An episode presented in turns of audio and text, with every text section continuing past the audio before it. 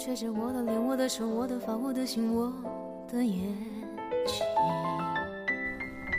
爱因斯坦倾心所谈，用我们的声音诉说你的故事。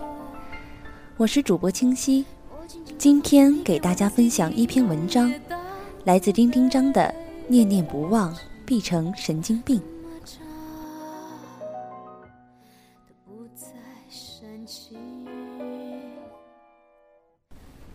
所谓念念不忘必有回响，那是电影里的话。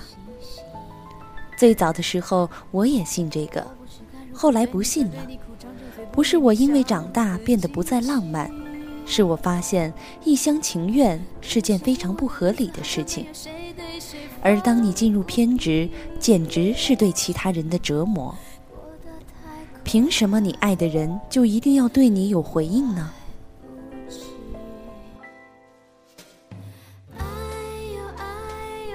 小时候，我们常被要求有座右铭：“书山有路勤为径，学海无涯苦作舟”，是被用的最多的话。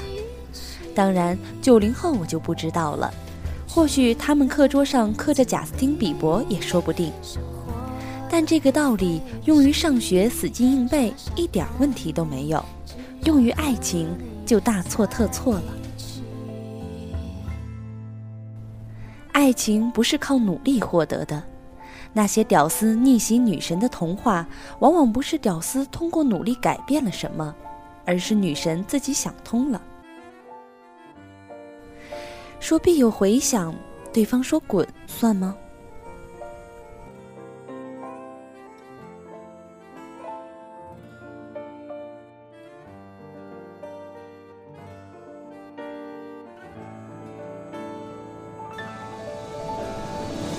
十动燃具，在当今社会呈现出来的是残酷，是真实人生，是付出努力没有得到回应，念念不忘全无回响，或者没有得到一厢情愿者自以为是的回响。比如在地铁站求婚被抽嘴巴，在教学楼下摆蜡烛被洗脚水扑灭，在高档餐厅玩小提琴求婚被泼了红酒，先把被追求者的猛烈反馈是否辜负人心放在一边，这种真正面对诱惑或者压力岿然不动、保持自我，确实是种难得的正能量。你念念不忘，我得考虑一下；你持续念念不忘，我可能非常恼火，绝不回想也是正常的。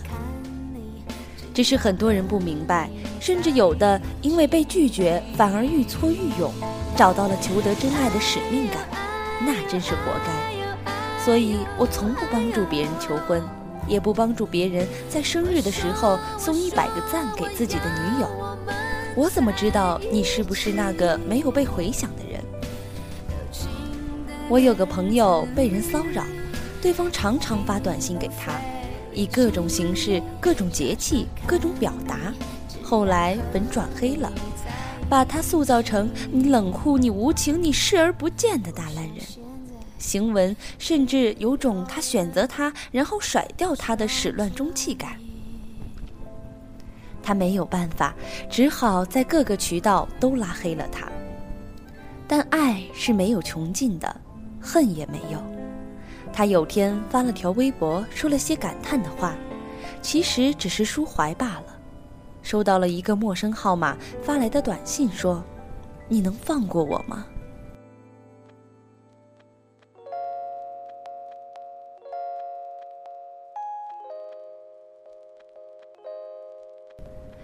这念念不忘，真把这个哥们儿给愁坏了，所以他成了不能面对邮包先生。每次来了快递，都要委托同事去接，再让同事打开，再看并无异样才敢收下。若是匿名礼物，直接扔进垃圾桶。多少爱和念念不忘，就这样不被珍惜，扔进了无底深渊。对方洗洗手，觉得好痛快的样子。看过了太多被不爱的人爱着，因此受到困扰的人。就特别愿意劝人放手，劝人保留自我，劝人不要说过头话，做有违常理的举动。都是成年人了，不是都该知道点到即止，适可而止吗？一旦学会了尽可能矜持，就知道进退，知道不强人所难，当然也有可能孤独终老，孑然一身。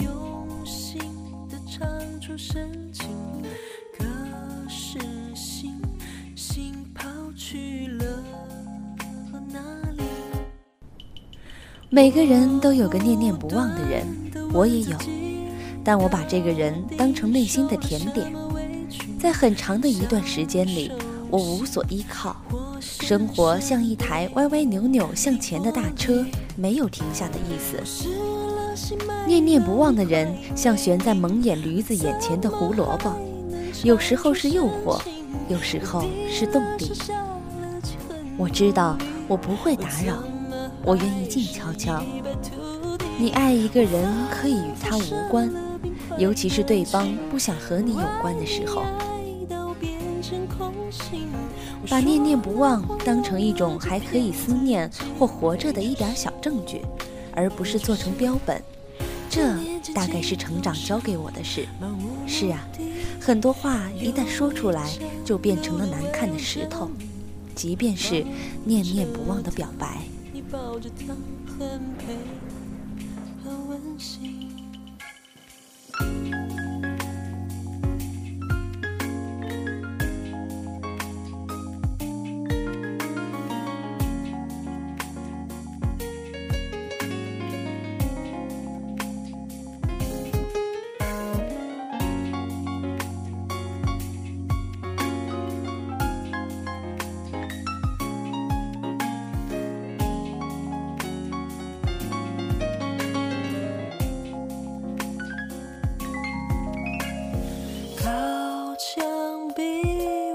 墙壁多的小心翼翼，只剩眼睛忽然模糊不清。我失了心，没了理，快没命，怎么还能唱出深情？我低了声，下了气，很努力，怎么还是一败涂地？我发了疯。生了病，快断气。我爱你，爱到变成空心。